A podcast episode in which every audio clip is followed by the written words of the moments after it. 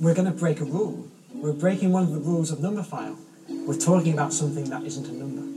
We're going to talk about. Was gibt es Neues in der Mark? Und damit herzlich willkommen zu Was gibt es Neues in der Mark? Euer Radiosender zwischen Eroda, e e Edoras und der Anemone von Findet Nemo. Überall da. Hier bei, hier bei euren Herr der Ringe-Experten. Äh, wir haben sie letzte Woche angekündigt, heute soll es um Herr der Ringe gehen. Ähm, und ich habe mich gar nicht vorbereitet und Jakob äh, ist, ist booksmart, ich bin eher streetsmart. Wir werden mal schauen, wie weit wir diese Folge kommen, dieses, äh, ja, dieses kleine, die kleine Lektüre zu besprechen. Ich habe auch schon, also ich bin so ein bisschen eingeschossen jetzt auf Edoras und auf die ganzen äh, Reiter von Rohan-Geschichten und so. Ähm, Ja. Aber wir können auf jeden Fall noch weiter, wir können, ähm, können noch ein bisschen über Minas Tirith sprechen, über Vor- und Nachteile von einem siebenstöckigen Städtebau, ähm, warum sich das nicht durchgesetzt hat und wo es den besten Bäcker ob- gibt. Und ob sich der kleine Kanal in der Mauer von Helmsklamm wirklich gelohnt hat. Und welche popkulturellen Referenzen daraus entstanden sind vielleicht. Seid ihr so gespannt auf diese Folge? Aber ich, äh, soweit es mich äh, wirklich interessiert, was hast du denn für eine Beziehung eigentlich zu Herr der Ringe? Also wie hat alles angefangen? Innig. Ähm, ganz am Anfang war, ach, ja, wie heißt der Gott? Ähm, es gab so einen großen Gott und der hat äh, dann erstmal so andere Leute erschaffen, deren Namen mir gerade nicht einfallen, aber das kann ich bestimmt nachschauen. Nee, ähm, bei mir hat es angefangen mit meinem Patenonkel, der mir zu Ostern die Herr der Ringe Hörspiele geschenkt hat. Hm, wie alt warst du da? Ähm, ich glaube 14 oder 13, Ah, würde ich jetzt mal sagen. So in dem Dreh. Ähm, und es waren neun Kassetten. Und ich kannte das vorher nicht. Und ich war auch, also es war so das erste Hörspiel, was ich so richtig hoch und runter weggebinged habe. Ähm, ja, okay. und so, so hat es bei mir angefangen. Dann habe ich als nächstes, also dann habe ich das hoch durch, durchgehört, dann habe ich die Filme geschaut, war ein bisschen enttäuscht, weil die Filme bei weitem nicht so detailreich waren wie die Hörspiele, die ich gehört habe, weil die schon nah am Buch sind. Und dann habe ich mir irgendwann so mit 18, glaube ich, oder 17 gesagt, so, ich, le ich, ich lese jetzt die Bücher. Super. Ähm, weil das irgendwie, weil ich das cool fand, die Bücher noch dazu zu lesen. Und ähm, ja, habe ich einmal gemacht, habe ich mich durchgequält. Ich fand die schrecklich. Ja. Ja. Und dann habe Okay. ich, dann dachte ich, ich lese noch das Silmarillion, habe die ersten drei Seiten gelesen und äh, das dann wieder weggepackt. Ja, Wie war es bei dir? Warum? ja halt, also Herr der Ringe ist, ist ja sowas, was irgendwie in unserer Generation zumindest alle berührt, auf irgendeine Weise. Entweder man ist entweder ist es egal, aber auch eine Form von Berühren. ja, das stimmt. äh, bei mir hat es so angefangen. Ich war ungefähr elf Jahre alt Mhm. und ich war bei einem Kumpel und der hat äh, Schlacht um Mittelerde äh, Aufstieg des Hexenkönigs gespielt. Das äh, Herr der Ringe Strategiespiel. Mhm. Und äh, das fand ich cool und hab, der kannte Herr der Ringe schon mit elf, äh, die Filme. Und, und ich kannte Herr der Ringe aber noch nicht und hab dann immer so getan, als würde ich genau wissen, wovon er redet. Und hab äh, mir einfach dann auch seine Geschichten zu Herr der Ringe angeeignet, um vor anderen Leuten so zu tun, als würde ich wissen, worum es geht. Und dann habe ich halt dieses Spiel gespielt und das wollte ich dann äh, mal ausleihen. Dann hat mein Vater das gesehen, hat gesehen, dass es ab 12 ist. Dann durfte ich es nicht spielen, Hm. wollte es zurückbringen und dann hat mein Vater sich erbarmt und äh, gesagt, na gut, dann schauen wir es uns doch mal an.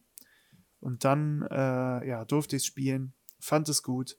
Und irgendwann dann, als ich alt genug war, aber das muss ja mit 12 oder 13 gewesen sein, also relativ früh danach, äh, habe ich äh, die Filme gesehen.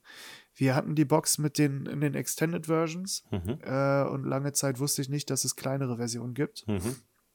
Äh, und als ich die gesehen habe, war ich enttäuscht.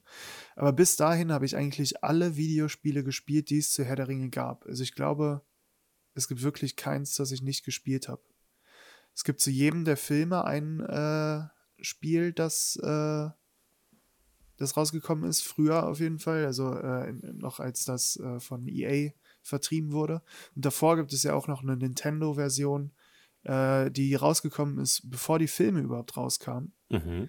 Äh, was extrem interessant ist, weil wir denken irgendwie, die Bücher kamen raus, dann die Filme und danach nahmen, nahmen dann die Dinge ihren Lauf. Aber für ja. die Super Nintendo gibt es ein Spiel, äh, das ohne die Filme steht. Und das äh, finde ich interessant. Also das Spiel müsste man sich noch mal genauer angucken. Äh, ja, voll. Inwiefern das jetzt äh, die Inhalte des Buches ja, ja, darstellt. Und wieder auch vielleicht die Charakterdesigns sind und also das ist ja irgendwie auch alles, was danach war, war ja irgendwie sehr daran angehalten, wie ähm, das im Peter Jackson-Film zu sehen war. Ja. Ähm, was die meisten vielleicht nicht wissen, es gab davor schon, oder was einige vielleicht nicht wissen, ich glaube, du wirst es wissen, aber weil wir gerade von den Filmen gesprochen haben, meinen wir natürlich die Peter Jackson-Trilogien. Ähm, es gibt davor eine Zeichentrickversion, ich glaube so aus den 60er, 70er, 80er Jahren, irgendwie so in dem Dreh. Ich glaube 70er. Ja. Im Zweifel 70er. von 30 Jahren. ja, im Herr der Ringe-Universum ist das ja nichts. Hahaha. ähm, also quasi in Aragons Pubertät. Da ja. gibt es irgendwann ähm, einen Zeichentrickfilm, der bruchteilhaft noch auf YouTube zu finden ist. Und, ja, aber ähm, man kann ihn sich auch bei Amazon kaufen. Ja, ja, man also, also sollte so verschollen wäre er nicht. ich weiß gar nicht, wie lang der in. Also ist das ist das ein ganzer Film? Also er geht auf jeden Fall nicht über alle drei Teile. Es ja. ist, glaube ich, äh, der erste, also wenn man jetzt die Peter Jackson-Filme hinzuzieht, mhm. dann wäre man ungefähr bei der Hälfte des zweiten Teils. Oh. Äh, die Story äh, bildet das ab, äh, der Zeichentrickfilm. Ich fand es ganz krass, weil der auf jeden Fall älter, also viel älter ist als die Peter Jackson-Filme. Aber ah. die, also scheinbar eindeutig als Vorlage gedient haben für Peter Jackson, was ähm, ich lange Zeit oder wer bis vor einem Jahr nicht wusste. Und ich dachte immer, Peter Jackson wäre halt der Visionär gewesen, der so krass die Bilder da rausgezaubert hat aus dem Film. Aber es waren tatsächlich bis, also mitunter eins zu eins die Einstellungen übernommen, einfach, die in diesen Zeichentrickfilmen sind. Ja. Und passend zu Radio Was Riddermark. Ja nichts Schlechtes also, heißen muss. Das ja. stimmt. Ähm, passend zu Radio Riddermark habe ich nämlich gestern erst gelesen, dass jetzt ähm, von New Line Cinema, die Produzenten, also das Produktionshaus, ein neuer Herr der Ringe Spielfilm geplant ist, der über Helms Klamm handeln soll, mehr oder weniger, Aha. aber als Anime. Und deswegen, da schließt sich der okay. große Kreis quasi wieder von diesem frühen Zeichentrickstil, der so ein bisschen gedrungen und hart wirkte, jetzt wieder hin zum Anime. Hm. Bin gespannt. Ja, mal schauen, ob das wirklich was wird, genauso wie die Herr der Ringe Amazon-Serie, die mhm. ja immer noch äh, produziert wird äh, oder auch nicht pro pro produziert wird. Aber wir können jetzt mal einsteigen ins Universum. Äh, ich, wie gesagt, kenne es hauptsächlich aus den Videospielen, habe mich hauptsächlich mit äh, dem Inhalten der Filme beschäftigt und äh, kenne daher da die Story ganz gut und die Landschaft und alles. Äh, du hast ja wenigstens drei Seiten im Silmarillion gelesen und ich habe heute einen Podcast gehört, äh, und dabei habe ich verstanden, dass es ja diese Zeitalter gab, in denen mhm. man Herr der Ringe quasi aufteilen kann. Mhm. Es gibt ja das erste Zeitalter, zweite Zeitalter und das dritte Zeitalter, in dem quasi die drei Filme spielen. Ja. Äh, weißt du da mehr drüber? Was ist in den ersten beiden Zeitaltern passiert? Was ist vor, was ist vor Frodo passiert? Oder vor, ja. vor Auenland-Zeitrechnung? Ähm, ich habe da gerade nochmal nachgeschaut. Der, es gibt einen quasi Urgott des Ganzen, der heißt Iluvatar. Und der hat am Anfang gedacht und aus den Gedanken sind die Ainur entstanden und Gandalf ist zum Beispiel ein Ainur. Um das mal Aha. ganz kurz in äh, Relation zu bringen, das sind quasi Heilige. Ähm, und ich glaube, Sauron ist auch ein Ainur. Und dann gibt es aber die Gefallenen. Glaube ich auch. Nicht so. Und ähm, dann gibt es auch noch Melkor, der irgendwie ein bisschen mächtiger ist. Melkor? Ja. Mit der Möhre. Und Kaspar und ja. Und der kam und hat Geschenke gebracht und ähm, ja, fand ich auch sehr witzig, als ich das gelesen habe. Ähm, nee, und Melkor hatte Zugriff auf alle, also sie hat quasi die Datenbank von Iluvatar gehackt und hatte Zugriff auf alle Gedanken und deswegen war der super mächtig. Aha. Und Chaos das, Computer Club ja, Herr der Ringes. Genau. der, der, na gut, fällt mir jetzt MMM. Hm. Kaspar Melcher Balthasar. CMB. CMB. Ähm, genau, und im ersten Zeitalter haben die so ein bisschen rumge rumgeflaxt und äh, versucht, irgendwie so ein Universum zu erschaffen. Und das war am Anfang eine flache Welt und dann haben da Elben gelebt und so Döns. Und es ging irgendwie die ganze Zeit darum, Licht zu machen. Ähm, und dann haben zwei der einen nur, glaube ich, so ein, zwei Bäume gemacht. Und immer wenn die geblüht haben, haben die so hell geblüht, dass die sechs Stunden jeweils Licht für die Welt gespendet haben. Das heißt, man hat zwölf Stunden Licht und zwölf Stunden kein Licht. Und irgendwann kam der Melkor und hat gesagt, Alter, ich habe Heuschnupfen, wenn die Bäume blühen. Ähm, ich fackel die Dinger ab. Und deswegen äh, sind die, dann gab es das dunkle Zeitalter oder die Zeit der Finsternis, die, glaube ich, auch in Herr der Ringe irgendwann zwischendurch mal erwähnt wird. Mhm. Ähm, und dann haben die Ainur angefangen zu singen und daraus sind die Silmarillion entstanden, wenn ich mich nicht irre. Das ist dann das zweite. Das sind drei Steine, ne? Genau. Und ich glaube, die spielen im zweiten Zeitalter. Das Zeitalter, in dem auch die Herr der Ringe-Serie spielen wird von Amazon. Ähm, die darf auch vertraglich nichts mit dem ersten oder dem dritten zu tun haben. Aber im besten Aber Fall. Zwei... Hm? Achso, mit dem ersten und dritten Zeitalter oder mit dem ersten und dritten Film? Achso. Nee, die dürfen nur den zweiten Film behandeln, aber ja nichts aus den anderen beiden. ähm, nee, mit dem ersten und zweiten Zeit, äh, mit dem ersten und dritten Zeitalter. Und im ja. besten Fall, also das dritte, das zweite Zeitalter endet damit, dass die Elben zusammen mit den Menschen ähm, Krieg gegen Sauron führen und Sauron besiegen. Und Sauron den Ring vom Finger schneiden. Das genau. ist quasi das Finale des zweiten Zeitalters, ne? Und wenn alles gut läuft, dann endet quasi die Serie damit mit diesem also steuert darauf zu und dann gibt es ah. ja diese Fusion, dann könnte da nahtlose Anknüpfung sein. Geil. Ähm, ähm, äh, genau, das kann man nachlesen im Silmarillion, so mhm. heißt das eine Buch. Wurde das von äh, Tolkien selbst geschrieben, vom Professor Tolkien?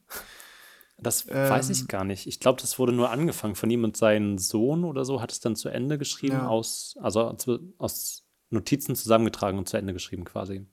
Ja. ja. Es gibt ja ganz viele Infos dazu und ich glaube, wir kennen uns auf jeden Fall nicht umfassend auf, um alles nee. bewerten zu können. Ähm, aber es ist interessant. Also der Professor Tolkien, der John Ray, Ray, Ray Garvey Tolkien. Reagan. der äh, war ja ganz schön verrückt. Ähm, war Professor, hat äh, eine, eine Liebe für die, für die Sprache entdeckt. Mhm und dazu gibt es eine Geschichte. Und zwar, als er ein kleines Kind war, und er muss so zwischen sechs und sieben Jahre alt gewesen sein, weil seine Mutter da noch gelebt hat, hat er eine Geschichte geschrieben über einen, äh, über einen äh, Dromedar. A great, er hat geschrieben, uh, There's a green great dragon. Mhm. Und die Mutter hat sich nicht um die Geschichte äh, bemüht, also hat sich nicht dafür interessiert, sondern hat ihm nur darauf hingewiesen, dass man das nicht sagen kann ein Green Great Dragon, sondern man darf nur sagen ein Great Green Dragon. Und das mhm. äh, war quasi seine erste Berührung mit Grammatik und dem Sprachsystem. Äh, und das war wohl der Anstoß, wie er dann dazu äh, kam, ja, sich äh, mit Sprache über die Sprachen, ja, sich mit Sprachen auseinanderzusetzen. Er kann auch viele, konnte dann viele Sprachen sprechen. Und eine Sprache, die er natürlich für Herr der Ringe produziert hat, ist Elbisch. Und also das habe ich mich immer gefragt. Alle sagen so, ja krass, der hat eine ganze Sprache gemacht und so. Mhm. Aber was sind denn die Beweise dafür? Also da müsst, würde, also gibt es bestimmt, aber mich interessiert die Quellenlage, weil in den Büchern sind ja nicht einfach seitenweise elbische Dialoge oder so, sondern vielleicht mal so zwei, drei Sätze. Äh, und deswegen, also wann ist man davon ausgegangen, dass er eine ganze Sprache entwickelt hat? Weil nur wenn man die Bücher liest, kann man nicht daraus schließen, dass es so ist. Ich habe irgendwann mal ein Wörterbuch geschenkt bekommen, aber ich weiß nicht, ob das erst im Nachhinein entstanden ist. Also ein Elbisch-Wörterbuch. Ja, bestimmt. Ähm, aber kann ja sein, also es gibt so eine, oder meine Lieblingsstory, ich weiß nicht, ob ich es hier in der letzten Folge schon angeteased habe, ist, dass die Tage eigentlich verschiedene Bezeichnungen haben. Also es, also es gibt Aha. super viel, also so die, es gibt ganz viele verschiedene Zeitrechner und ganz viele verschiedene Kalender. Das hatten wir, glaube ich, schon. Ah ja, genau. Ja. Und dass die Tage verschiedene Bezeichnungen haben. ähm, und Irgendwas Tolkien, mit Boba Boba war noch ja, genau. Aber Tolkien gesagt hat, ähm, ja, das, also, das ist zu kompliziert für euch. Ich, ich übersetze das jetzt einfach mal in Montag, Dienstag, Mittwoch, Donnerstag, Freitag, Samstag, Sonntag. Ähm, ja. ja, und ich diesen, diesen schon fast King-Move schon irgendwie ganz cool finde, zu sagen, ja, ja, das gibt's, aber äh, pff, Boah, ey, bevor ich euch das erklärt habe, Leute, das ist zu anstrengend, kommt. Äh, das war so ja. elbische, da gibt es auch so ein paar Übersetzungsfehler aus dem Elbischen, ich weiß nicht. Das ist ja. nicht gut überliefert. Also wenn man dann selber hast quasi. Du dich mal mit den, ja. Hast du dich mal mit, äh, mit Herr der Ringe so extrinsisch auseinandergesetzt, dass du quasi den Text äh, Herr der Ringe ignorierst und alles drumherum erkundest, das Leben von Tolkien, wie er geschrieben so. hat, warum er geschrieben hat und alles? Ähm, nur so sehr peripher. Ja. Um Interessiert es dich denn? Ja, also wenn du was vorbereitet hast, wird gern. Also nee, gab's, nee, nee, Achso. nee. Das wollte ich damit überhaupt nicht sagen. Ich wollte sagen, mich interessiert es, also hättest du Nein gesagt, hätte ich gesagt, mich interessiert es genauso wenig. Achso. Aber Doch, es scheint so- ja doch irgendwie interessant zu sein. Äh, aber ich frage mich immer, wie viel Kult da drum Mhm. rum ist, also wie viel Wahrheit da noch ist und wie viel verklärt wurde, weil mit der Zeit äh, natürlich so eine sehr, sehr große emotionale Bindung zu dem Universum äh, hergestellt wurde von vielen. Und deswegen äh, kann es sein, dass viele da ein bisschen die Geschichten breiter machen, als sie tatsächlich sind. Ich würde auch gern irgendwie mal so von Zeitzeugen was hören, die mit ihm zusammen auf WG-Partys waren oder so. Oder irgendwie im Studentenwohnheim gewohnt haben, was die so sagen, wie er drauf war. Da gibt es tatsächlich Stories. Also äh, Ah. es gibt eine Geschichte, wie er zu einer Party völlig normal als, ähm, als keltischer Krieger aufgetaucht ist Okay. und äh, irgendwie einen Mitbewohner der WG äh, durch die Küche gejagt hat. Äh, also der war wohl doch irgendwie komisch und äh, hat, mochte es sich in diesen Gefilden, also die keltische äh, und äh, angelsächsische Zeit hier- hineinzuversetzen, vor allem halt sprachlich, woher das Elbisch herkommen soll. Ja. Hat man mal Nachforschungen angestellt, ob Elbisch irgendwie, also was ja scheinbar, also spätestens jetzt als ganze Sprache irgendwie anerkannt wurde durch unsere Legitimation. Wir haben es jetzt als Sprache definiert. Ich weiß gar nicht, was brauchen wir denn für eine Sprache? Wahrscheinlich ein, eine Grammatik und ein Vokabular, oder? Ja, also das gibt es bestimmt. Also ich denke, man kann sich darin auch unterhalten. Äh, nur, also was ich nur sagen wollte mit der Story, ob Elbisch Ja. wirklich halt, ob er sich das wirklich alles so ausgedacht hat, äh, in den Büchern kommt es ja nicht wirklich drin vor und dass Leute trotzdem davon ausgehen, dass er eine ganze Mhm. Sprache hat, wobei die wenigsten mal nachgeschaut haben, ob es denn überhaupt eine ganze Sprache ist. Das finde ich bedenklich. Ich wette, wenn man nachschaut, gibt es ein ganzes Wörterbuch, das er auch vorbereitet hat, aber ausschließlich, wenn man das Buch liest, kann man nicht davon ausgehen, dass er eine ganze Sprache entwickelt hat.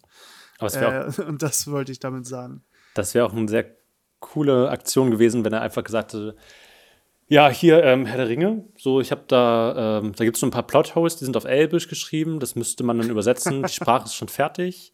Ähm, Ja. ja. Ich habe sie irgendwo auf der Grand Line ver ver versteckt. Sucht sie doch. hier bitte, ähm, ich mache jetzt erstmal Urlaub und dann schauen wir weiter. Ja. Und dann haben Leute sich einfach so aus dem Kontext versucht, das zu erschließen und so selber die Sprache entwickelt. Und er war, ähm, er war dann sehr heilfroh darüber, dass Leute das für ihn gemacht haben. Vielleicht war das so. Scharlatan. Ja, vielleicht. Tja, aber wie gesagt, die extrinsische Sicht mit dem Text oder extrinsische Auseinandersetzung mit dem Text interessiert mich nicht so sehr. Lass uns mal reingehen in Herr der Ringe. Du hast einen kurzen Überblick gegeben über die Zeitalter, erstes, zweites, drittes. Wir zoomen rein ins dritte. Was ist die coolste Szene in Herr der Ringe?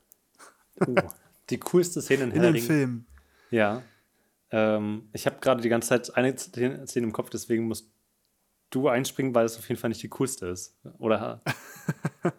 Und währenddessen überlege ich kurz. Ja, okay, also ich fand auf jeden Fall, also als Kind natürlich die Szene, wo Legolas auf dem Schild äh, die Treppe von Helms Klamm runter äh, surft und dabei äh, Urukai mit Pfeilen spickt. Äh, das war als Kind auf jeden Fall die coolste. Und danach die Szene, wo Gimli nicht über die Mauer gucken kann, auch auf Helms Klamm. Äh, wenige Minuten vor der Szene, die ich eben genannt habe. Äh, das fand ich kind, als Kind auf jeden Fall die coolsten Szenen. Aber jetzt Jetzt äh, freue ich mich über jede Szene, die im Auenland spielt. Immer wenn Äh, Frodo und für Sam mich auf ist so das rumlaufen. Auenland, ja, die habe ich auch noch nie geskippt, als ich Herr der Ringe geguckt habe. Nee, sowas macht niemand. Nee. Äh, aber jede Szene, wo ich das Auenland sehe, also die, die Vorstellung in meinem Kopf vom Himmel und von, äh, von purer Schönheit und äh, der besten Lebensart, äh, dann denke ich immer ans Auenland. Ja, Das Auenland sollte, also es ist so ein bisschen, du bist wahrscheinlich durch die wunderschöne Szenerie von ähm, äh, Neuseeland geprägt. Aber eigentlich sollte das Auenland, glaube ich, habe ich gelesen, gehört, ähm, in England liegen und zwar in Oxford. Also weil Hobbingen ähm, in Oxford liegen sollte, weil der gute Tolkien sich das gewünscht hatte, dass es quasi so einen Bezug zur Realität hat und eigentlich wollte es auch bis in die Realität schreiben. Äh, ja, genau. Und ich glaube, in Oxford sähe das alles gar Ach nicht so also schön du meinst aus. bei der, bei der Theorie, nenne ich es jetzt mal ganz Ja, genau. provokativ, dass äh, Herr der Ringe in unserer Welt spielt, Ja, äh, würde man quasi, wenn man in Hobbingen stehen würde und äh, drei Milliarden Jahre vorspulen würde, würde man in der Oxford University stehen. ja. Ach so, okay. Es sind tatsächlich, glaube ich, nur 4000, wenn man das weiterrechnet. Das ist gar nicht so lange. Wenn man es 4000 so, Jahre, das ist ja genauso viele Schritte, wie Frodo gehen musste, um den Ring wegzuwerfen. ja. ähm, nee, aber also ich fand das so ein bisschen witzig, als ich das gehört habe, weil vor 4000 Jahren, da gab es ja schon Menschen Ja, und Hochgetouren. stimmt. Also das ist jetzt nicht irgendwie, waren da nicht Ja. die, ähm, das zwei Stunden Die- die- Mesopotamien? Ja, das war schon viel früher. Also das war schon vor 10.000 Jahren, vor 4.000 Jahren kann man sagen. Ja, ich glaube, da wurden die, also wurden auf jeden Fall ein paar Pyramiden gebaut. Die Pyramiden von Gizeh standen aber schon. Ja, wer weiß, vielleicht wurden die Äh, vom Hobbit, Hobbit erbaut oder so. Ja, who knows? Also die, äh, jeder fragt sich, wie diese Pyramiden da hinkommen. Also gut. Aber niemand spricht den Olifanten im Raum an. Ja, die, ich meine, Rom wurde auch nicht an einem Tag von Olifanten überrannt. Das hat schon Parallelen. Hannibal, ja, der, der, der Südling Ja. mit seinen Elefanten. Wer glaubt denn, dass ein normaler Elefant, den man irgendwie so im Zoo auf so einem Ball balancieren sieht, äh, Rom in die, in die Knie zwingen kann? Das hätte er selber nicht gedacht. Nee, das war. Ja, das, es wird viel plausibler, wenn man so einen Olifanten sieht. Ja. Piraten und Olifanten. Ja, Ist schon nah dran. Ich glaube, meine Lieblingsszene war ähm, sehr nah bei deinen, bei deiner Ver äh, verordnet tatsächlich. Aber das hatte ich mir vorher gedacht schon, will ich meiner Verteidigung sagen. Die Szene, in der in Helmsklamm gekämpft wird und die Elben ankommen. ja, Das fand ich auch mal sehr, sehr cool, wie die da einfach so leise reingleiten und dann plötzlich drehen sie sich um und so alles ist so super gestriegelt und geschniegelt und alle sehen so gleich aus und dann macht es plötzlich einmal Rums, als sie ihr Bogen aufstellen und das muss so für diese komischen alten und gebrechlichen Leute, die da auf der Mauer stehen und sich dachten, holy shit, was, also ich dachte, ich habe Rente. ähm, und dann kommen da diese Elben und sind einfach so die krasseste Berserker-Armee, die die Leute wahrscheinlich jemals sehen werden. Das fand ich immer sehr, sehr cool. ja, fand ich auch nicht schlecht. Äh, ich glaube, ein Purist würde jetzt sagen, nein, die Szene war kacke, weil die ist in den Büchern gar nicht so vorgekommen. Ja, Aber äh, ja, ich glaube, selbst der größte Herr der Ringe Buchverfechter wird sagen, dass die Filme trotzdem gut waren. ja, ich. Äh, ich glaube, dass äh, da gibt es noch andere Kriterien, in denen die hätten verkacken können. Wer ist dein Lieblingscharakter? Aragorn. Ar Aragorn. Ja, ich hatte immer, ich war immer riesengroßer Aragorn-Fan von Aber Anbeginn. wieso? Also, so als Kind, äh, ja gut, als Kind, also ich fand Legolas halt immer am coolsten. Ich, äh, also, so Ja, ein Standard-Schwertkämpfer wie Aragorn. Alle Ja. fanden Legolas immer cool. Ich weiß nicht, der war mir zu, der hatte nix. Der war halt so, der kann, der hat gucken overskilled auf jeden Fall. Immer kritischer Erfolg. Er steht immer irgendwo und guckt und sieht auch immer alles. Dann hat er so eine nervige Art von Lebensweisheiten. Also ich würde, also für mich ist Legolas so ein wandelnder Yogi-Tee. Das ist ein finsterer Wald. Ja, Le ja, och komm. Ein roter Morgen ist, eine, eine blutige Sonne ist aufgegangen. Oh, Legolas wieder. Alter, halt die Klappe. Ja, aber wenn er den ganzen Olifanten alleine kaputt haut, Ja. Der war mir zu er das imbar. wert? ja. Aber es ist lustig, ne? als Kind, da achtet man wirklich irgendwie nur auf solche Sachen, Ja. irgendwie solche Action, Action-Sachen. Nee, ich fand Aragorn Äh, ja. immer so ein bisschen, der, der war so ein Naturbursche. So einer von uns. Du warst ja auch auf einer Montessori-Grundschule. Ja. Äh, Grundschule. Kommt das daher? Wir haben damals auch Herr der Ringe in der Grundschule gespielt und jetzt ist mir nämlich eingefallen, dass das mein erster Berührpunkt mit Herr der Ringe war, weil ich damals noch nicht ganz, ich war in einer ähnlichen Situation wie du. Meine ganzen Freunde haben immer Herr der Ringe gespielt und dann war es so, ja, willst du mit Herr der Ringe spielen? Dann so, ja, okay, klar, mache ich. Wo geht's? Wir, wir töten Orks, alles klar. Und das Einzige, was Gib ich damals Skript, kannte, ich kann alles. äh, das Einzige, was ich damals kannte, war Asterix und Obelix und ich war immer so, ja, komm, gib mir die Orks. Wo sind die Orks? Und ich dachte immer so, das ist so wie mit den Römern, dass die, die einfach so abschlachtet. Also, hä, nee, das ist nicht so einfach. Ah, Aber dazu, Hm? da warst du mal Aragorn, obwohl du nicht wusstest, wer er ist. nee, ich war damals mal Gandalf. ich Also- wusste zwar nicht, wer Gandalf ist, aber jetzt mit meinem Wissen, dass Gandalf eigentlich nicht sterben kann, war es eigentlich gar nicht so dumm, dass ich so mit Wo sind die Orks, gebt mir die Orks Ja, das Ähm. stimmt. angekommen bin. Und findest du äh, Aragorn immer noch der coolste Charakter? Ja, eigentlich schon nach wie vor. Ja. Also ich glaube, mittlerweile finde ich auch Mary und Pippin ganz cool. Ja. Ich muss mich gerade übrigens entschuldigen, ich habe voll Heuschnupfen und meine Stimme macht voll schlapp. Und manchmal rotze ich so ins Mikro. Äh, müsst ihr aushalten. Ja, dann sind wir schon, äh, also nee, ich werde erstmal den Ball zu dir zurückspielen. Du bist wahrscheinlich großer Sauron-Fan mittlerweile. Du hast eine Brille.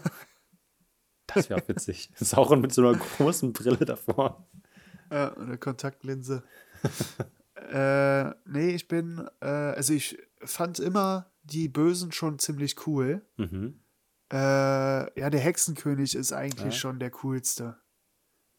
Der hat auch eine Den einzige ich schon krass. Aber also, Ja, und Saurons Mund, aber. ja. Ja. Schaut Aber euch der Hexenkönig, Special- also den finde ich halt einfach nur durch seine grobe Power, äh, fand ich den immer cool. Äh, ich glaube eigentlich, meine intuitive Antwort wäre Sam. Mhm. Äh, ich finde Sam perfekt. Ich liebe es, wie geschwollen der äh, Leute motiviert. Achso, Das, dachte, da sehe ich mich hat. auch. Geschwollene Ja. Nase und so. So wie ich. Ähm, ja, der Hexen, ja, stimmt schon. Der Hexenkönig von Angmar, den fand ich auch mal sehr cool. Ja. Einfach weil er so diesen, mit seinen, diese lange schwarze Robe, dieser Und Morgenstern. in der ja die ganze Zeit diesen fetten Morgenstern versteckt, bis zu dem Moment, wo er, wo er den dann einmal braucht. Es ist schon krass, dass den, also den, ich habe früher auch nicht ganz gecheckt, das hat bei mir lange gedauert, bis ich kapiert habe, dass die Ringgeister, die reiten, dieselben Ringgeister sind, die am Ende Nazgul fliegen. Ah. Wo ich mich im Nachhinein noch frage, warum sind die nicht immer Nazgul geflogen? Also wenn ich, Na- Nazgul heißen doch die Viecher, oder? Ja.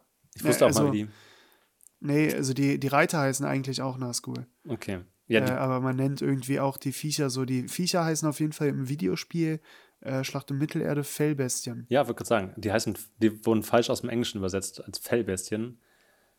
Ähm, aber jetzt Echt? hat sie es halt falsch etabliert. übersetzt? Äh, soll ich das schnell nachschauen? Ja, bitte. Also ich kann mal drüber nachdenken, wieso das übersetzt werden sollte. Es gibt ja das Wort Beasts auf Englisch, womit man Tiere meint, wie Wölfe und Bären auch, also etwas bösartigere Tiere, glaube ich. Mhm. Ähm, davon her kann es vielleicht herkommen, weil die haben auch immer einen Pelz und ein Fell. Ähm, nö, Ähm, Fellbestien, die haben ja kein Fell. also die Nazgul sind wirklich die Ringgeister eigentlich. Ähm, Ja, und sie waren Kinder von Königen. das sagt ja auch Aragorn. ja, genau. Und es waren Kinder von Königen, Magiern. Sie, einst waren sie Könige, Magier und Krieger der Menschen im zweiten Zeitalter. Ich dachte, die Magier sind. Ja. Naja. Das heißt, wir könnten in der Das sind ja die Leute, die den Ring bekommen Genau. haben. Deswegen heißen sie ja Ringgeister. Ähm, das heißt, wir könnten in der zweiten, äh, in der zweiten Zeitalter, also in der Amazon-Serie, theoretisch auch erfahren, wie die Nazgul entstehen. Ah, die Big Nine. Mhm. Hier sind andere Namen. Geflügelte Wesen. Also ich weiß auf jeden Fall, dass die Pferde, auf denen sie reiten, um jetzt mal wieder um den Bogen zu Radio Riddermark zu spannen, ähm, die wurden aus ähm, Edoras geklaut. Mann, jetzt habe ich aber. Achso, haben sie sich einfach Ja, stibitzt. einfach weggenommen. Wahrscheinlich war das Schlangenzunge, der also zwischendurch so ein paar freigelassen hat, Ja. weil die die besten Pferde hatten. Naja, ja, also man muss ja auch lange warten, bis irgendwann mal eine, also neun Pferde ge, ge, äh, gezüchtet wurden, die alle so pechschwarz sind. Und auch noch die roten Augen haben. Ja. Also das äh, dauert wahrscheinlich ganz lange und da braucht man schon die Hilfe der, äh, der Bewohner von Rohan. Die Namensherkunft. Bei der Internet-Community verbreitete Bezeichnung Fellbestie handelt es sich um eine falsche Übersetzung aus der englischsprachigen Originalbezeichnung. Dort heißen sie Fellbeast, aus dem englischen Fell, grausam, fürchterlich und Beast, Untier. Aha, das ist interessant. Mhm. Ähm, und hier stehen sie nur als geflügelte Wesen. Ja. Original Winged Komisch, aber Creatures. sagen die nie in den Filmen Fellbestie? Nee, ich glaube nicht. Da sagen sie immer nur, wie der Nazgul fliegt. Drei Tage, wie der Nazgul fliegt. Ah, nee, Moment. fa- Falscher Charakter. Das sagt Gandalf irgendwann, als sie da so rum, rumreiten. Ähm, weitere Namen sind entweder Nazgul Vögel. Das ist jetzt das Wort Vogel weit ausgelegt, aber Ja, müsste man jetzt einen Ornithologen hinzuziehen, aber kann ich nichts zu sagen. oder grausame oder fürchterliche Bestie. Ja, gut. Ja, Ja. ja, na gut. Aber ähm, Komisch. ich würde gern mal so ein Outtake sehen, wie so ein Nazgul beim Fliegen so die Kapuze runterfällt. Müssen die, müssen die nicht die ganze Zeit so die Kapuze festhalten? Ja, stimmt. Wer war wahrscheinlich festgeklebt oder so. Ja. Wahrscheinlich mit so einem Haarreif innen einfach so draufgesteckt, damit die auch die ganze Zeit bedrohlich aussehen. Mann, jetzt. Ach, scheiße, jetzt schon wieder runter. Und ich finde, dass die Nazgul von Sauron, also ich habe das Gefühl, dass jeder andere Charakter aus Herr der Ringe den Ring besser hätte finden können als die Nazgul. Die haben echt einen schlechten Job gemacht. Ja, stimmt eigentlich, ne? Also der eine, Ja, wobei, die haben ja, also das Suchen haben sie gut, gut, gut hinbekommen, aber das Nehmen dann halt nicht. Äh, weil, also die Uruks von Saruman, die kamen ja viel schneller tatsächlich in die Nähe Ja. des Ringes als die äh, da bei den Booten da am Ufer, bei den, ja, wie heißt das? Äh, das Anduril, Ja, ja. so heißt der Fluss, glaube ich. Nee, das ist das Schwert. Ah, ja. Naja, hey, bei diesem Fluss da. Äh, wir sind ja hier, wir sitzen ja hier in Rohan, äh, in der Riddermark. Wir haben noch keine Ahnung von den Gefilden dort drüben. Äh, toll. ja, also die haben ja, Wow, das kann man das ist nichts. Ich weiß auch nicht, ob der wirklich Tollbrandir heißt. tja, Ist egal. äh, auf jeden ja. Fall haben die Uruks halt einen besseren Job dabei gemacht als die, Ja. die Nazguls. Der hätte einfach Eomer vorher einstellen sollen. Äh, Ja. Faramir, Mann. Mir, mir, mir, mein, dein, das sind doch wirklich Kategorien. Ähm, Nee, aber als, es gibt ja diese, ich glaube, im zweiten Teil ist es, als sie in den Totensümpfen sind oder im dritten, in der man das erste Mal, glaube ich, die Nazgul, die Geflügelten sieht.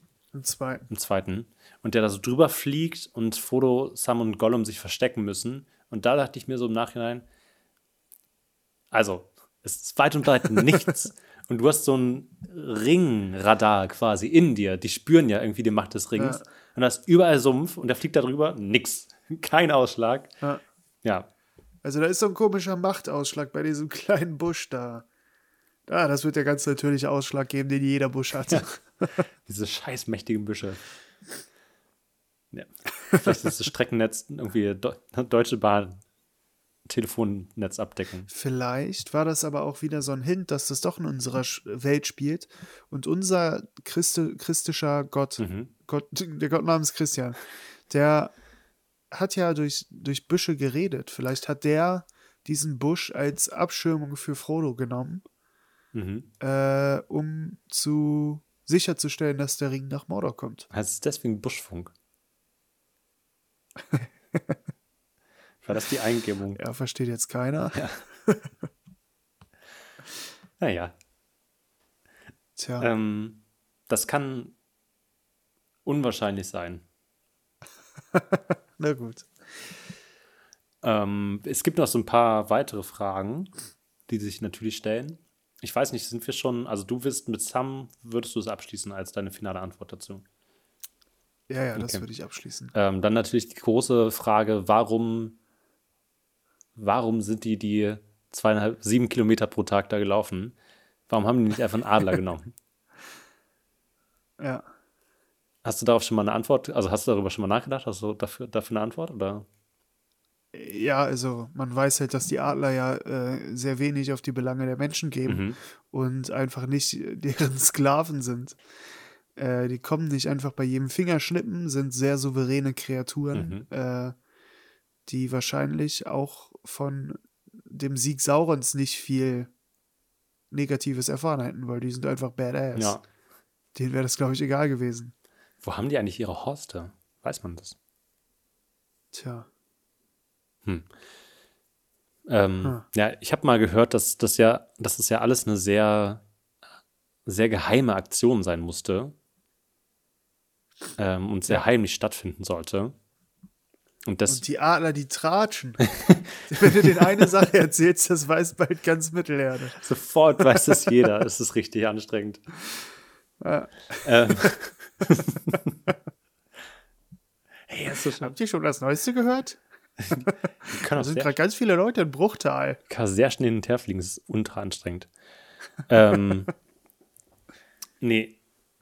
Also das, was ich gehört habe, ist halt, dass es viel zu viel Aufsehen macht, wenn da quasi neun Adler mal schnell nach Mordor fliegen und da einen Ring versenken. Wo ich dachte, also es ist ja nicht so, als ob da irgendwer aufgepasst hätte. Das wäre auch Frodo und Sam extrem zum Verhängnis geworden, wenn da einfach ein Ork oben Ja. gestanden hätte, der so Schicht hat und so, ach, ich habe wieder Ring, Ja. wieder irgendwie Vulkanschicht. Und dann, Moment mal, wer seid ihr? ja, Ja. Ja, das kann sein. Wobei wäre es so, so auffällig geworden. ja, die fliegen da einmal schnell rein, Gandalf macht sein helles Licht, dann rennt Legolas da, der sieht sowieso weit. Legolas rennt da einmal Ja. rein, schmeißt das Ding rein und dann wieder weg.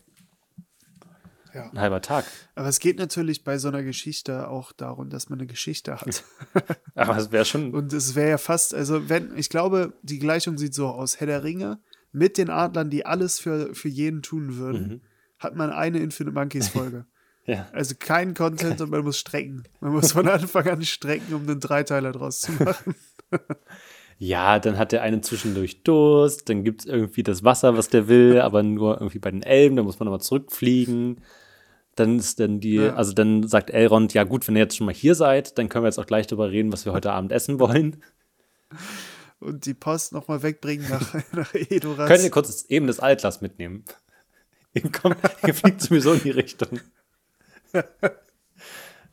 Nehmt das doch nochmal eben mit. Ja, merkt ihr selber, ihr komischen Leute, die glauben, dass die Adler einfach die Ringe darüber tragen sollten? Die machen nicht einfach alles. Ja, Die bringen nicht einfach euer Altpapier raus.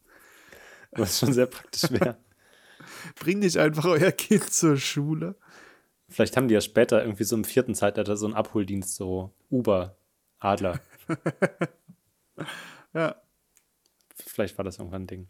Ähm, ja, das ist auf jeden Fall so ein, so ein Rätsel, was, glaube ich, viele Leute, viele Herr der Ringe-KritikerInnen vor allem beschäftigt, dass man sagt, ja, wir hätten einfach einen Adler nehmen können. Nein, ja. dann gäbe es keine Geschichte. Genau. also, das und der Grund, den ich davor gesagt habe. Ähm, andere Frage. Unnötige Jobs in Mittelerde. Ist ein bisschen spezifisch, aber ich habe Ja. einen sehr konkreten unnötigen Job im Kopf. Ähm, Und zwar? Und zwar sind das die hochausgebildeten, wahrscheinlich Elitesoldaten, SEK-mäßig, KSK, was auch immer, Geheimdienst, die den weißen Baum bewachen. Die Turmwaffen. Ja. Ja. Und da oben, sind die bestausgebildetsten Wachen Minas Tirith und die stehen da oben und sagen sich so, "Pff, wir haben kein Späte hier oben, oder? Kann vielleicht noch wer, könnt ihr, wenn ihr runter, Kann ich einmal mal die, Ar die Adler anrufen, dann halten die mal eben die Stellung hier für so zwei, drei Stunden. wenn ihr runtergeht, könnt ihr mir eine Spezi mitbringen? Eine Spezi vom Späti. Ja. Äh, ja, ja, stimmt schon. Äh, in den Büchern hat man ja ein bisschen mehr Einblick in das Soldatenleben äh, Gondors, weil äh, Pippin da ja eine ganze Weile mit äh, den Soldaten da rumzieht Mhm. und den auf der Wache begleitet. Das ist auf jeden Fall äh, interessant. Aber stimmt schon, die krassen Turmsoldaten da oben, Turmwächter, ja, die hätte ich gerne in Aktion gesehen. Ja, und vor allem, also, wenn der Feind, wir nennen es mal so, also ich fand es auch immer so ein bisschen despektierlich, dass sie einfach nur der Feind sagen. Ich meine, es sind auch viele verschiedene Individuen, die vielleicht Ja, auch irgendwie eine Backstory Trolle, haben. Orks, Ja, da werden einfach so alle, ganz verschiedene Völker. alle unter einen Kamm, über einen Kamm äh, geschert. Ja, also wenn der Feind bis da oben durchkommt, bis zum siebten Ring, dann bringen dir die vier Wachen jetzt auch nicht mehr so viel. Ja. Also glaube ich mal. Ich glaube, die werden unten besser. Kann schon sein. Vielleicht ist das aber auch der Baum selbst, der quasi seine Wurzeln so in vier so. äh, aus der Erde kommen lässt und die aussehen lässt wie Ich Soldaten. dachte, die passen auf, dass er nicht Also wie abhaut. so ein natürlicher Mechan- Mechanismus. dass der nicht wegrennt. Die bewachen ihn, die halten ihn nicht fest, der ist gefangen da. Ja, so meine ich das nicht, aber so. lassen wir es mal so Okay, stehen. gut. Ich habe das Gefühl, das Äh, ist. der unnötigste Job, den ich kenne, mhm. ist äh, Theaterbauer Gut. In Herr der Ringe. Denn äh, in dem Buch Herr der Ringe, Mhm. von dem wir reden, äh, im zweiten Teil, in, bei der Szene, wo vor Fangorn, wo Merlin und Pippin äh, quasi da liegen und äh, die Orks und die Uruks äh, sich anfangen zu streiten. Ja, ja. Bei der Stelle kommt irgendwann ein Uruk dazwischen und ruft, äh, was ist denn das hier für ein Theater? Hm. In der deutschen Version auf jeden Fall. Ja. Jetzt ist die Frage, woher kennt dieser Ork Theater? Kennt ihr auch Shakespeare? Ja, also wir haben ja bei den Menschen keine Theater gesehen. Ähm, deswegen gehe ich einfach davon aus, dass die Theaterkultur vollkommen nur ausschließlich bei den Orks stattfindet. Ja. Und dann frage ich mich, wer baut die Theater? Wie sehen sie aus? Und was für Stücke werden da aufgeführt? Das ist, ähm, ob die auch so, vielleicht haben die so kleine Handpuppen. Und dann hast du so einen Reiter und so einen Ork und dann ist es immer so, hinter dir, hinter dir. Und dann, Habt ihr gerade den, Ro äh, den Reiter Rohans gesehen? ja! Und dann kommt der und schüttelt so mit dem. Kopf und dann, ein Hinweis, ein Hinweis. Was? Ein Eis? Oh, schon wieder. Aber wo du es gerade sagst, ein, ein anderer Job, ähm, den ich mir auch sehr unnötig vorstelle, der auch irgendwie aus der Richtung Urukai bzw. Orks kommt, ist ähm, ja so am frühen Anfang noch des zweiten Teils. Da rennen die Urukai vor ihren Verfolgern weg. Ich weiß noch nicht, ob sie vor denen weggerannt wären, hätten sie gewusst, dass es nur drei ziemlich außer Atem Menschen, also Menschen, Elb und ein Zwerg sind. Ähm, oder ob sie sich denen dann einfach gestellt hätten und gesagt hätten, ja, wir warten jetzt einfach hier und wenn die ankommen, sind die K.O. und dann machen wir die halt fertig. Ja. Ähm, Ja. da, da sagt auf jeden Was Fall. ist der Job? Nee, nee. Da sagt ein Urukai irgendwann so, ja, hier nur madiges Brot und wann gibt es endlich wieder Fleisch? Ähm, gibt es einen Urukai, der da mitläuft und die ganze Zeit für alle backen muss? Und keiner appreciated es. Es ist ein, ein Ug, ein Ork, der dachte sich, er macht eine schöne Patisserie äh, irgendwie in einem kleinen Vorort vom Schwarzen Tor oder so auf. Ein schönes kleines Café, wo er immer die besten Brote backt und einen schönen Kuchen, auch immer einen selbstgebackenen Kuchen äh, da hat. Juhu, Und dann wurde der einkassiert, ist jetzt, ist jetzt Feldkoch und äh, macht kleine, äh, kleine Plunderstückchen für die, Ork, für die Uruks. So, ich habe heute wieder Weltmeisterbrot. Wer möchte eins? Ich habe Hauch Safran. ich hab 3000 Brote, vier Sauerteig, zwei Weizen, der Rest ist Roggen. ähm, wer hat hier Glutenunverträglichkeit? Ich habe auch Reisbrot gebacken. Und einen veganen Schokokuchen, der ist aber super lecker. Der ist Der mit, ist super lecker. Der ist auf rote Beete-Basis. Mua. ich glaube, das ist ein Job, der wenig appreciated wird, leider. Ja, vor allem, er hat ja schon den Wunsch ein bisschen angenommen und ein paar Maden mit ins Brot getan, äh, damit es dem, dem Ork Gusto besser schmeckt. Aber äh, über den will ich mal einen Film sehen. So ein bisschen, ja, so ein bisschen, äh, ja, was, gibt es irgendeinen Film, wo jemand so ein Geschäft aufbaut? Ich kenne keinen, sollte man mal machen. Ja.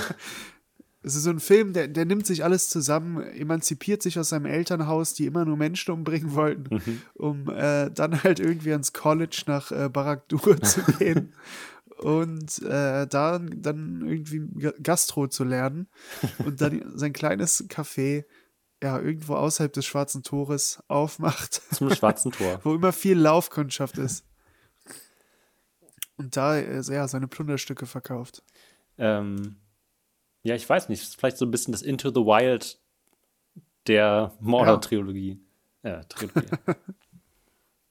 Zum schwarzen Tor. Was gäbe es noch für einen guten Titel für so eine Bäckerei? Ähm, Äh, Was haben wir denn so? Schäfers? Das wäre dann so. Grischnacks. Grischnacks Feinkost. Grischnacks Backstube. Ja. Also ja, ich glaube, das ist auf jeden Fall auch ein Beruf, der sehr unnötig ist und sehr, also vielleicht ist er auch gar nicht so unnötig, vielleicht ist er sehr nötig. Ähm, Ah. Der aber sehr, sehr wenig gewertschätzt wird. Ja. Vor allem, wie die Orks gucken, wenn die reinkommen und da steht auf einem kleinen, äh, kleinen Schild, dass er frische Hobbits gebacken hat. Mhm. Und dann merken die Orks, dass, das, dass er damit diese kleinen Kekse macht, Ja. diese kleinen Haferkekse aus dem Laden. Daher kommt das. Sie müssen einfach Ja, wie hängen diese Universen eigentlich zusammen? Dieser kleine Keks, den es bei, bei Edeka gibt und der der Ringe. Wie, muss, muss der da irgendwas zahlen für die Lizenz? Vielleicht sind die, weiß ich nicht, vielleicht wenn man einen Beitrag über die dreht, vielleicht kommt man dann auf diese, auf diese alte Tradition. Ja. We're taking the Hobbits to Isengard. Jetzt ergibt es auch voll Sinn. Isengard ist einfach, also Isengard ist einfach so ein großer Lebensmittel, so ein Lebensmittelfachgeschäft, wo die äh, Ruirim dann immer vorbeireiten und nochmal irgendwie so ein paar Kekse kaufen, bevor sie. ja ein paar Kekse fahren. schnabulieren. Die passen, glaube ich, auch gut in die, in die Tasche vom Pferd, in die Seitentasche. Ja, deswegen gibt es auch so viele Öfen in Isengard. Saruman hat einfach skaliert. Stimmt. Das, Ja. das Backwerk. Ja. Wahrscheinlich waren die Filme auch ganz anders und die Bücher wurden auch anders übersetzt. Die Öfen, die waren eigentlich da, weil dieser eine kleine Entrepreneur aus Mordor es dann geschafft hat, zu investieren und hat sich ganz Isengard gekauft und äh, hat dann da mal richtig eine Bäckerei groß aufgezogen. Isengard Valley. Ja, und dann dachten die, Moment, aber wir haben schon die Altersbegrenzung ab 16. Ja. Wir können jetzt nicht machen, dass es da nur um Kuchen geht. Wir müssen da ein bisschen mehr, ein bisschen mehr Gewalt reinbringen. Mach mal Waffen draus. Ah, Okay, ja. Ob es gute Startups jetzt mit der Erde geben würde? Ja, stimmt. Also bei den Hobbits, da wäre es ja, glaube ich, ganz schick, so ein Gartencenter, so ein Dena Gartencenter aufzumachen. Da wäre die Kundschaft, glaube ich, groß, äh, wo man im Grunde alles verkauft, was die eigentlich auch umsonst so in ihrem Gar- Garten haben. Äh, das verkau verkauft man da, aber so Schubkarren und diese, äh, diese Kellen können die bestimmt gut gebrauchen. Bei den, ja, bei den Reitern von Rohan irgendwie so eine Pharmazie. Ja, oder eine Ferrari-Fabrik. Ja, okay. Einfach, ja, können Ford. einfach auf ein bisschen mehr PS aufgehen und Das ist ja irgendwie auch, sich gleich ein schönes Automobil kaufen. das ist ja irgendwie auch das, was Tom Ford damals gesagt hat. Wenn man, wenn ich die Leute gefragt hätte, was sie sich wünschen, hätten sie schnellere Pferde gesagt.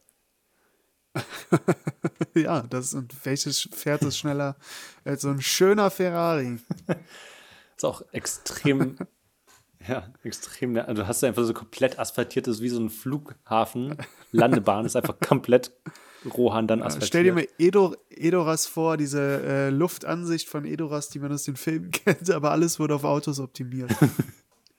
alles asphaltiert. überall so Highways und dann kommt, das finde ich extrem, das würde ich gern, den Film möchte ich sehen, wie du einfach so eine, so diese ganze Formel 1 Einstellung so in, im Cockpit, ist einfach ganz konzentriert nach Gondor fahren.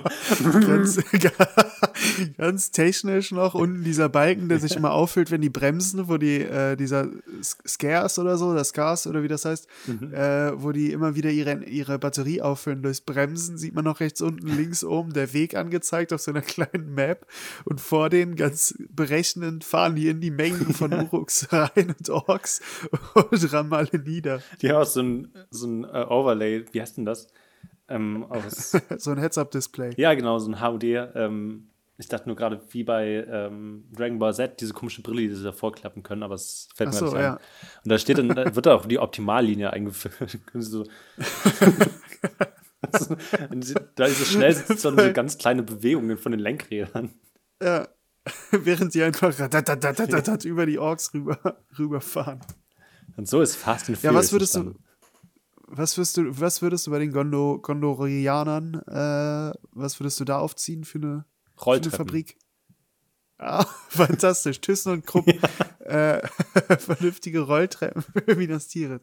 Das muss echt kacke sein, wenn du da wirklich mal nach oben musst und, äh, weil du irgendwie morgens vergessen hast, Aufbackbrötchen zu holen an einem Sonntag und dann zum Bäcker musst, der aber ganz, ganz oben ist. Der irgendwie im vierten Ring. Ich weiß nicht, wo die Mieten am billigsten sind. Ob ganz unten, da hat man halt gute Anbindung irgendwie Ja. an die umliegende Natur.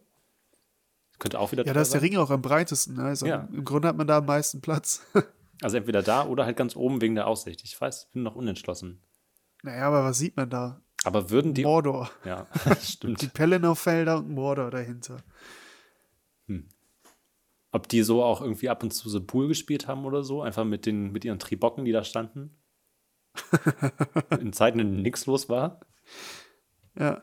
ja, vielleicht so ein, so ein Street Artist oder so wäre da auch gut, der man die ganzen Pelennor-Felder in so einem 3D-Bild oder so, wenn, und wenn man von Ja. einem bestimmten Winkel guckt, dann sieht das so aus, als würde da so ein Rubik's Cube gerade ein Wasserfall runterfallen. Oder so wie bei, so wie bei der Tour de France, wenn die, äh, wenn die Bauern dann so ganz groß irgendwie so für ihren Lieblingsfahrer oder so, und dann steht da so Go Frodo und dann fliegt der Nazgul darüber und denkt so, Moment mal, das ist eine Falle.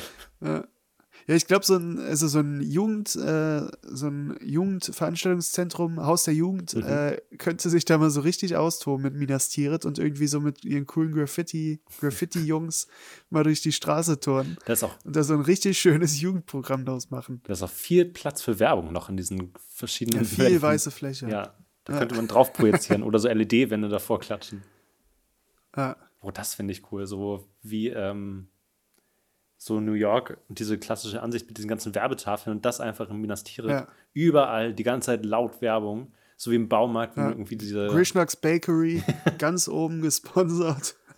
sponsored by Nike und Ja, Tushnas das Gamshin, das Gamshin Gartencenter Oh, sehr gut. ich sehe ein ganzes neues und Franchise. Ferrari. auch. Ja. Also, falls ihr äh, gut im Zeichnen seid, dann malt mal so eine schöne Ansicht von Minas Tirith, wie es aussehen würde, wenn unser Kapitalismus da einschlagen würde. Ja. Aber jetzt die Königsdisziplin. Also, ich meine, ich glaube, man kann jedem äh, irgendwas verkaufen. Mhm. Aber was könntest du den Elben verkaufen? Ähm, Also, Elben sind naturverbunden, Ja. also aber Garten haben schon die, äh, da stehen sie ja nicht so drauf. Also, die sind ja nicht so die Leute. Ich habe ein bisschen an so einen Vertikutierer gedacht, so einen Rasenvertikutierer, um den Rasen ein bisschen luftig zu machen. statt so ein, Ein schönes so ein Birkenstock-Store. Vertikutierrolle. Ja, ja, ich glaube, das stimmt. Wir haben es. Die laufen einfach die ganze Zeit in sehr bequemen Sandalen rum. Ein Birkensch Birkenstock äh, Flagship Store mit Ja. den neuesten, neuesten Modellen. Was, die, was mögen die so? Mögen die so Ähm, Schuppenmuster? Oder? Buche. Nee, ich dachte so, vielleicht irgendwie so Verzierungen oder so. Wahrscheinlich haben die dann auf jeden Fall alle, also an den Naja, Schnallen. diese, äh, die, die Blätter halt. ja, diese genau, diese Broschen. Noldor-Blätter? Ja, ja, Ja. das als Noldor? Verschluss. Nee, Noldor-Blätter sind das nicht. Wie heißt das? Blätter. Naja, Aber könnt ihr also, selber schauen. Birkenstock, falls ihr zuhört, Dip, Dips Patent, die Herr der Ringe-Edition mit den Verschlüssen, die aussehen wie diese Blätter. Ja. Ja, ja, perfekt. sowieso alles. Also macht mal irgendwie überall einfach die Blätter dran. Ist doch immer cool. Egal, Brotverschluss. ähm, ja, oder halt so eine, so eine gute Baumsäge. Ich glaube, Ja. das können sie nicht appreciaten. Ja. Hm. Ich glaube, da Ja. sind Oder überall einfach so ein, so ein Meisenknödel. sowas ist so zum Hinhängen. Vogelhäuser einfach. Irgendwie sowas, ja, Vogelhäuser, so ein Meisenknödel. Äh, irgendwas ja für die Forstwirtschaft, irgendwie sowas. Das wäre witzig, wenn du irgendwie nach, keine Ahnung, du kommst in diesen magischen Wald und dann ist da erstmal so ein fettes Schild Baumarbeiten. Dann Okay. dieses Schild mit der Eule, äh, Naturschutzgebiet, bitte äh, seien Sie leise, bitte gehen Sie nicht abseits der Wege. Äh, und den, äh, den Bitten der Elben ist immer Folge zu leisten. Und dann, dann liegen die da alle und alle singen da traurig für Gandalf, weil die alle irgendwie sad sind und im Hintergrund irgendwo so. Wird so ein Baum weggeräumt, ja. Ah, die sind ja Ja, unsterblich. nicht dann. schlecht. Ja, ich glaube, äh, Ich glaube, bei den Zwergen ist es ganz leicht. Einfach von Hilti ein schönes Kraftwerk dahin und dann haben die ihre Bergbauarbeiten im Nu, Black nu Decker. erledigt und können sich mal endlich eine schöne Makita-Store, genau. können sie ihren Staubsauger mit Bluetooth mit der Bohrmaschine verbinden. Was bauen die sonst noch so? Hochöfen? Obwohl Nee, die sind ja klein. ja, Kleinöfen, Kleinöfen. Tieföfen. Ja, ich glaube, ich glaub, so mit, mit Handwerkszeug kommt man da schon gut, äh, gut weit. Oder die Zwerge kriegen diese, diese Umschnalldinger, so wie Samuel Koch bei äh, das, Ja, damit die, damit die dann größer sind und potenziell die größte Rasse sein könnten. Achso, ich dachte, damit die dann auch von alleine so über die Wallmauer springen können und so, und damit es nicht mehr so peinlich ist Ja. wie früher bei Gimli. Stimmt. Ähm, Alter, ja, d- also letzte und vielleicht auch die, also vielleicht die wirkliche Königsdisziplin. Ähm, was würdest du dann den, ähm, schneide ich raus. Wie heißt Okay. die denn? Die, die Typen mit den Elefanten. Haradrim. Was würdest du denn den Haradrim verkaufen? Tja, die Haradrim, die kommen natürlich aus dem Osten. Da, Mhm. ich wette, da, da wo die hierher kommen, da wächst auch Pfeffer. Äh, ich glaube, das ist dieses Land, das man meint, wenn man sagt, geh doch dahin, wo der Pfeffer wächst. Äh, ich glaube, die sind da so die exotischen Boys, ne? Ich dachte aus dem Osten Das ist so, natürlich schwer. Ostblock, vielleicht Adidas. Kommen die alle so, die Adidas Trainingsanzüge. das das, würde ich- das wäre auch cool, wenn die einfach so alle in so coolen Trainingsanzügen und so Bauchtaschen vorbeikommen würden. Ja, Auf ihren. ja sag's, sag's nicht zu früh. Am Ende ist die Herr der Ringe-Serie von Amazon durchgebrandet. Wo ich das, ja, ich, also ich glaube, ich würde es fast genauso feiern wie ein neue, komplett neues Franchise. Ja. Also eine Folge. In Herr der Ringe ist auch selten jemand gestolpert. Also dafür, dass sie Äh, da die ja. ganze Zeit. Also keine Ahnung, Foto am Ende ständig. Aber sonst. Wolltest du sonst solche Spikes oder so verkaufen, damit die die ganzen Berge besser hochkommen? Ich bin schon wieder, ich, also ich bin mittlerweile wieder aus, ähm, Achso, Aus- die Kapitalismus-Rubrik Ja, genau. ist vorbei. aus dem Kapitalismus wieder raus. Nicht, also so generell dachte ich, finde, also zum Beispiel als Gimli, Legolas und Aragorn da die Urukai verfolgt haben, Ja, wenn Aragorn sich da einfach mal so irgendwie die Bänder gezerrt hätte oder so, es wäre vorbei gewesen. ja, so. Ah, ah, nee, halt mal kurz. Ei, ei, ei. Boah, das zieht. So in so einem Hasenloch oder so. Ei, ei, ei, ei, ei. Adler, Nee, jetzt müssen wir eine Pause machen. könnt ihr einen Adler rufen? Aber eine Sache, die ich, äh, ja, die mich nervt, Mhm. äh, ich habe ja schon mal gesagt, solche Infos wie äh, ein T-Rex hatte Federn. Mhm. Damit schockt man ja niemanden mehr. ja. Und ich finde, genauso wenig schockt man Leute damit, mit diesem Fun Fact, dass Aragorn äh, oder äh, äh, Viggo Mortensen Ja. äh, sich tatsächlich den Fuß gebrochen hat, als er diesen Urukai-Helm weggetreten hat. Ja. Das weiß doch mittlerweile Ja. auch jeder. Ja. War das, war das der Fun Gut, Fact, den du noch raushauen wolltest? Oder? Nee, wollte ich nicht. Ich wollte nur sagen, dass das jeder Mensch weiß. Ach so, dass man das nicht mehr erzählen muss. Ja, genau. Aber um jetzt mal wieder zur Metaebene zurückzukommen, hast du, wie viel von dem Bonusmaterial hast du dir schon so angeschaut? Äh, ich habe mir, glaube ich, ich habe auf YouTube was geguckt, Mhm. was, glaube ich, eine Stunde ging. Oh, ja. Äh, ich weiß aber nicht mehr, was es war. Ich glaube, der letzte, genau, der letzte Drehtag für äh, die Hobbits. Mhm. Ja, das habe ich mir, glaube ich, angeguckt. Es gibt am Ende die Szene, in der Frodo im Bett aufwacht und gerettet ist und alles ist gut. Und dann kommt Sam und umarmt ihn nicht, sondern hält einfach seine Hand. Und da hat äh, der Schauspieler von äh, Sean Astin, heißt er, glaube ich, äh, wahrscheinlich falsch ausgesprochen, ähm, da hat der irgendwie sowas gesagt wie Ian McKellen was there and he had the book in his hand and he came up to me and he was like, Remember, Sam grabs Frodo's hand. The fans will be looking for that. Und dann ähm, um, sagt McKellen, When I suggested to Sean that he take Elijah, Elijah's, also Frodo's, hand, it was because I thought anyone who would care about the deep friendship of an, of an innocent physical nature, I thought that might, I thought that might be missed by two resol, okay, vielleicht schneide ich das einfach raus um, by two resolutely heterosexual actors who might not appreciate that gay people, like myself, saw in a touch something perhaps more meaningful than others might. Also McKellen, Ian, Ian McKellen Ja. scheint selber auf eine halb gefährliches Halbwissen. Ich weiß nicht, ob der Schauspieler schwul ist oder nicht. Schneiden wir gleich wieder. ich weiß nicht mehr, wie der Satz aufhörte. Aber auf jeden Fall, ähm, dass Ian McKellen, der Schauspieler von Gandalf, ähm, der selber schwul ist, das halt Sam irgendwie so mit auf den Weg als Hint gegeben hat, um zu sagen, hey, wir haben eine super heterosexuelle Szene und ähm, wollte nicht irgendwie, also halt mal seine Hand, weil das ist irgendwie, um da noch so ein, wenigstens so ein Hint zu geben, dass diese Freundschaft vielleicht noch ein bisschen tiefer sein könnte. Ja, das ist ein Funfact, den ich bis Ah. vor kurzem nicht wusste. Ich wusste bis jetzt nicht, dass Gandalf schwul ist. Also, Ian Das ist McKellen. wie, ähm, äh, aber, ja, spielt ja auch keine wie große Dumbledore. Rolle. Diese, die beiden sind eigentlich zusammen. Das ist das schönste Crossover von den beiden konkurrierenden Friendships. Ich finde, das ist auch ein schönes Wrap-up, falls du nicht nur was hast. Ähm, Nee. Damals gab es, also als ich im Alter war, in dem ich endlich ins Kino gehen konnte alleine, hat es sehr konkurriert zwischen, entweder es kam ein neuer Herr der Ringe-Teil rausgefühlt oder es kam ein neuer Harry Potter-Teil raus. Aha, Welche, welches Lager warst du? Bist du eher äh, Herr der Ringe. Okay. Also, ja, auf jeden Fall. Also, äh, ich habe auch lange gebraucht, wenn es ums Thema äh, Wer bin ich Mhm. spielen geht, Mhm. ging.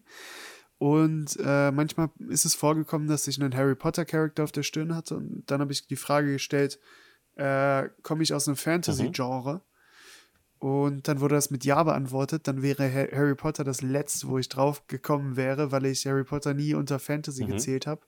Weil das klassische Fantasy ist meiner Meinung nach das mit Orks, Elfen, Slash Elben, Menschen und Zwergen. Äh, also war Har- Harry Potter immer für mich sowas, das ist nicht wirklich Fantasy, das ist irgendwie Mainstream bei der breiten Masse angekommen. Äh, deswegen hatte ich damit nie viel zu tun. Wie war es bei dir? Ich war immer eher auf der Harry Potter Seite, weil ich das vorgelesen bekommen habe und weil meine Ja. Mama, glaube ich, auch große, großer, große Fan von Harry Potter war. Ähm, deswegen, also Herr der Ringe musste ich mir quasi komplett selber erarbeiten. Meine Eltern sind beide überhaupt nicht Herr der Ringe affin, haben, ich weiß gar nicht, ob ich sie mal genötigt habe, alle drei Teile mit mir zu schauen. Ich glaube nicht.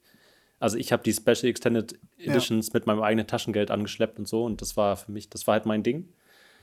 Ähm, ich glaube, meine Eltern haben dann so aus Mitleid irgendwann mal mitgeschaut, um zu wissen, was ich mache.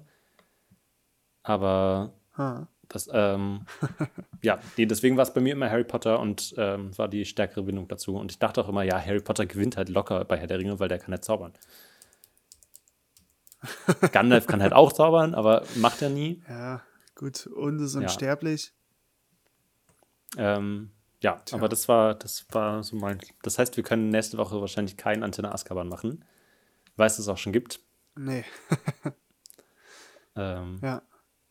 Aber du sprichst noch eine interessante Sache an, die man jetzt nicht unerwähnt Mhm. lassen darf. Ich wollte sie erst unerwähnt lassen, aber äh, die viel Mhm. größere Konkurrenz ist nämlich Herr der Ringe und die Chroniken von Mhm. Narnia. Ist dir das bewusst Nee. gewesen? Also, wie hast du das äh, wahrgenommen? Narnia, hast du das gesehen? irgendwann mal zu Weihnachten halb gesehen, aber gar nicht. Ich weiß, dass es da um den Schrank geht und wenn man im Schrank drin ist, dann hat man zu viel Mottenpulver eingeatmet, dann ist man ein Narnia. Ja, nee, weil das war nämlich die Antwort von Disney, Ah. glaube ich, auf Warner Brothers äh, Herr der Mhm. Ringe. Äh, weil, ja, Warner Brothers steckt Kann damit gut drin. sein, ne? dass die da Bei Herr der Ringe? bei Harry Potter auf Ja, jeden Fall. New Line Cinema, sowas. Ja, naja, auf jeden Fall war das quasi die äh, cinematische Antwort auf Mhm. Herr der Ringe. Und äh, Narnia äh, ist ja kein, kein Drehbuch, äh, das so geschrieben wurde, sondern äh, basiert ja auch Mhm. auf einem Buch äh, von Lewis geschrieben, von C.S. Lewis, der das zwischen 1950 und äh, 1956 Mhm. geschrieben hat. Nee, Moment, das war der Sohn, glaube ich. Zwischen äh, 1939 und 1954. Also relativ nach Tolkien. Die haben auch sich kennengelernt, Lewis und Okay. Tolkien. Und es gab wohl auch Schriftverkehr zwischen denen und grundverschiedene Ansätze, wie man mit Fa äh, Fan- Fantasy und ähnlichem äh, umgehen sollte. Äh, Tolkien hat so eine gewisse Definition, also Tolkien hat ja äh, quasi den, den Übergang von Märchen zu Fantasy Mhm. geschafft. Und äh, was ähnliches hat, äh, hat Lewis gemacht, aber hat dabei einen anderen Ansatz gemacht. Und ich habe gerade das erste Buch von Narnia gelesen. Äh, und der ist auf jeden Fall eher in der Märchenschiene geblieben Ja. äh, und weniger, weniger epochal äh, hat er sich das alles äh, zusammengebaut und halt eher für Kinder. Aber das ist halt interessant, weil es sind Bücher, die damals schon im Konflikt standen. Also erstmal standen die Autoren im Konflikt, dann die Bücher und dann auch noch die Filme, die so gegeneinander eingesetzt Krass. wurden. Das wusste ich noch überhaupt Ja. nicht. Sehr spannend. Aber ich Genau. fand, ja. Die Filme Narnia sind aber abgestunken äh, später, als die dann auch große Schlachten und so probiert haben zu machen, wie bei Herr der Ringe, hat das alles nicht funktioniert, weil das natürlich hauptsächlich für Kinder auch sein sollte. Äh, und dann immer wieder Konflikte entstanden sind zwischen Regisseur und den Geldgebern. ja, ich fand Narnia, also genau das, was du beschrieben hast, war mir immer zu märchenhaft. Deswegen, also ja, Ja. das, das war nie, Ja, und auch nicht so komplett Fantasy, weil es ist halt immer noch dieser Ja. Schrank da. Also die können auch Ja. einfach wieder zur Schule gehen, wenn sie wollen. Äh, ja, aber ich habe die Filme auch nie gesehen, Narnia, deswegen kann ich da weniger zu sagen. Aber ist auf jeden Fall interessant. Und ich sehe gerade eine weitere interessante Sache. Äh, ich habe Narnia eben gegoogelt, um zu sehen, wann die, wann die Bücher rauskamen. Und eine ähnliche, rate mal, was die Top 3 äh, Google-Anfragen zum Thema Narnia sind. ähm, Ikea, Platz Nummer. okay. Ah. nee, ich gebe dir einen Tipp. Der erste ist, wann kommt der vierte Teil von Narnia raus? Der zweite ist, wie viele Teile von Narnia gibt es? Und der dritte ist der interessanteste. Was könnte da noch kommen? ähm, gib mir die, das W-Wort. äh, okay. Gibt's nicht. Ein I-Wort ist. Ist Narnia, Es ist eine ist Frage. Narnia Herr der Ringe? Nee, die Frage ist, ist Narnia Ah. echt? Und ich glaube, da kann man schon dran festhalten, wie jung das Publikum von Narnia immer war. Äh, wenn die fragen, ob das tatsächlich echt, echt war. Damals. War das so mit den Schränken? Genau. Damit entlassen wir euch. Ja, das war, äh, was gibt's Neues in der Riddermark von Radio Riddermark. Ähm, wir hätten das ja alles viel organisierter machen können, äh, wollen wir aber nicht. Wir wollten unsere intuitiven Meinungen hierzu abgeben. Äh, falls ihr irgendwelche Infos oder so habt, äh, also wir hoffen natürlich, ihr nehmt das alles nicht zu ernst, aber trotzdem schreibt uns die bitte per E-Mail an F-I-N-I-T, finit, e, also finit, finitmonkeys.podcast at gmail.com. Oder Ja. Äh, da könnt ihr euch uns richtig, äh, ja, könnt ihr uns richtig zur Sau machen. sonst schreibt uns auch gerne auf Instagram unter einfach Infinite Monkeys Podcast. Ja, Ähm, findet man so auf Instagram. Wir haben genau. Twitter Genau, gibt's Twitter. auch noch. Schreibt uns, falls ihr Wünsche, Themenwünsche habt. Also es war jetzt das erste Mal, glaube ich, dass wir uns so richtig thematisch vorher beide festgelegt haben, dass wir jetzt nur über Herr der Ringe reden. Ähm, Ah ja. ja, Halloween-Folge stimmt. Aber das waren gab's ja, ja, auch. Stimmt. Ähm, aber ja, falls ihr irgendwie Themenwünsche habt, die wir behandeln sollen, Themenblöcke oder wie auch immer. Ähm, ich fand das eigentlich ganz cool, mich im Vorfeld so ein bisschen vorzubereiten.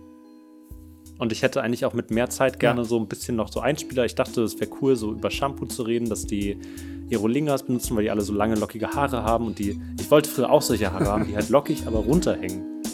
Wenn ich lockige Haare habe, kriege ich halt nur so einen, so einen Fro-Pilz. Und ich wollte das immer so haben. Und Aha. dann haben Leute immer gesagt, die müssen noch länger wachsen und dann hängen die so sich aus. Ähm, ja, wenn die länger wachsen, dann kriegen Okay. einfach nur noch voluminöse Haare.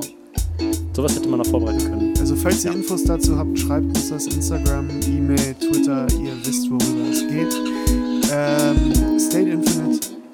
Und äh, das war's. Schöne Woche noch. Ciao.